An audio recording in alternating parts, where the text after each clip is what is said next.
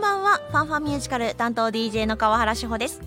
今年もこの番組で注目したい映画ミュージカルたくさんあるんですがその中で今週14日公開の作品ぜひねチェックしていただきたいものがありますレディー・ガガ主演「ハウス・オブ・グッチ」リドリー・スコット監督がファッションブランドグッチの創業者一族の崩壊を描いたサスペンスドラマなんですグッチ一族の確執と3代目社長の暗殺事件が描かれているで主演がレディー・ガガガガ様といえばアリースター誕生ですよねでもね今回歌わないんです歌うと思っていたんですけどあれ歌わへんねんやんだったんですけれどもすごかったあーもうなんか歌のイメージでアリーのイメージで歌ったいい役者さんやなぐらいの感じだったんですけれども歌わなくてもすごい役者さんだっていうことがね今回分かりましたもうこの出演者アルパチーノとかねすごい人も出てるんですけれどもその中でも彼女の存在感が半端ないとうわーそっかやっぱ才能ある人どこにでもあるなっていうぐらいのを見せてくれるそんな映画になっております「ハウス・オブ・グッチ」ミュージカル作品にも出ていただきたいんですけれどもこの映画はぜひねミュージカルファンもちろんチェックしていただきたいそういう映画となっておりますさあでも番組はミュージカルですアメリカブロードウェイロンドンウェストエンドそして日本など世界中で公演されているミュージカル紹介していきますどうぞ最後までよろしくお付き合いくださいではまず1曲お送りしましょうディズニー「アナと雪の女王」ミュージカル劇団四季オリジナルサウンドトラックより「2人から少しずつ」今日は劇団四季ミュージカル「アナと雪の女王」をご紹介しますこんばんこは。んばんは ESFM のミュージカルオタク宮本です。よろしくお願いしお願まいしすす。はい、はい CD 発売記念です。そうですねしかも宮本さん見てきた記念ですねはい。 めっちゃ手抜きです。 いやでもねあのやっとですよね CD そう、本来ならうん開幕してすぐとか開幕前に発売されることが多いんですけど、はいやっと発売されたっていう感じ。それも去年のクリスマスイブうん、行きですね粋ですね。家に届きましたイブの 日に。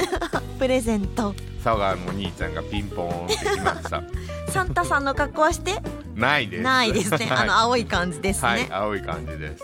待ってた人多かったと思うんですよね Facebook とか Twitter とか見てると、うんやっと届きました聞きましたっていうコメントがたくさん上がってたんで、うん、待ってた人多いと思います。だって今までで言うとディズニーミュージカルは基本的に劇団四季版出てますからねそうそうそうそう。なんで公演が延期になる前に出るかなと思っててんけど、はいはいはい出ないっていうことはこれライブ録音やなと思ってうんずっと待ってたんですけ どね。はい、いやもうねあの羨ましい限りですが、はいなかなか関西に来ないアナと雪の女王はい。さっきアラジン来るよね来るとしてもどうやろう他のね「リトル・マーメイド」しかり、ノートルダムの鐘しかり、はいね、アラジン以外のが先に来てるそのうでアナ雪先かな、かもしれないですね。はいうんこれがですね JR 東日本式劇場春にて2021年6月開幕うん、まだそんな感じかそうそうそう1年経ってないです。あー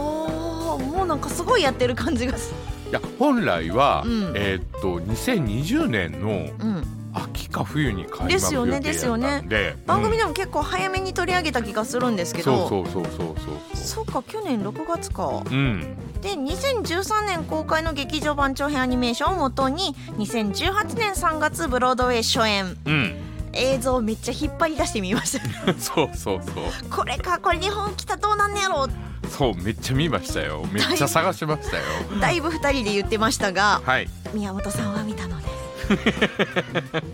はいだいぶ隅っこの方から はいまあ、ちなみにこの全世界のアニメーション映画興行収入において当時は歴代1位の記録を持つ名作の舞台化とうん、うん、なったわけで、開幕するや否や世界中で話題をさらいましたはいでこのミュージカルアニメーション版で監督を務めました脚本のジェニファー・リーがアニメーションのストーリーラインを踏まえながらキャラクター造形心情描写それぞれの関係性をより丁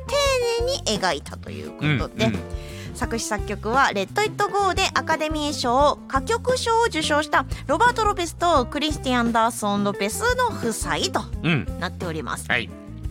生まれて初めてとかねはいはい「雪だるま作ろう」はいなどうんオリジナル楽曲、子供可愛かったよマジかうんでこのねあの劇団四季ならではのタイトルに変わってるやつもありますがはい10曲以上もの新曲が追加されております、うんうん舞台化されると曲足されるよねそうですね、うんやっぱりアニメで見せられないところを歌でとかあそうかあるのかもしれないなそうとかそうですね思いますがこのサウンドトラックうん今日は存分に楽しんでいただきたいはい本来はもっと喋るところを短くしようと思っていたトークは少なめにはいもうでも5分近く喋ってるよやばい ということで楽曲をお届けしますディズニー「アナと雪の女王」ミュージカル劇団四季オリジナルサウンドトラックより「雪だるま作ろう」生まれて初めて今日は劇団四季ミュージカル「アナと雪の女王」をピックアップしていますおいここでストーリーはも割愛いういいやろいよね、うん割愛 オラフ可愛かったよもういやもうねあ の本当になんだろうアラジン、うんうんアナ雪はしごはやりたいと思ってますはだって関西に行こうへんもんいやってうんうん僕はねライオンさんも行ったしそうねです よディズニー好き感みたいな別にディズニー好きではないねんけどねでここで宮本さんのまあ私の中でのいいところはうんディズニーリゾートに行っていないところですあそこにはあんまり興味ない ですここでディズニーリゾート行ってたらただのディズニー好き会ってなるんですけど、うん、そこはそんなにないかなはい我々はあくまでもミュージカル好きでそごうミざュいーますジカル好きなんではいそして今日は楽曲をお届けするということではいディズニー「アナと雪の女王」ミュージカル劇団四季オリジナルサウンドトラックより「扉開けてモンスター」今日は劇団四季ミュージカル「アナと雪の女王」をご紹介しました、はいまあ、紹介したっていうよりはサントラ聴いていただきたいバージョンでございましたそうそうそうもうあの CD 出たからみんな聞いてっていうはい、回ですはいはいいっぱいねもっともっとお届けしたいんですけれどもはい時間的に無理ですはいええ曲いっぱい入ってますあいいよこの仕上がり、ねうんでもう聴けば聴くほど舞台みたいはい見たくなりますなんかさあの事前にとって行くっていうの東京ハードル高いのでせやんな僕も年末年始ぐらいしかできへんもんね、パッと取れるんだったら行くのになっていうそうやね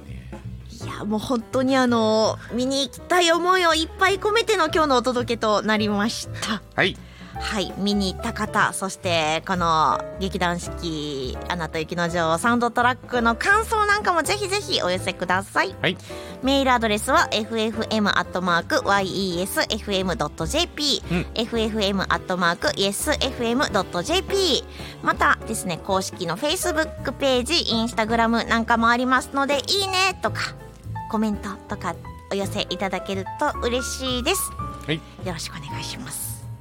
では最後ディズニー「アナと雪の女王」ミュージカル劇団四季オリジナルサウンドトラックよりまあこれですよね、は最い後これをは。これをかけないは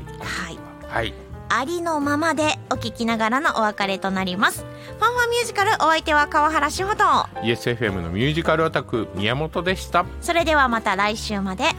バイババイーイ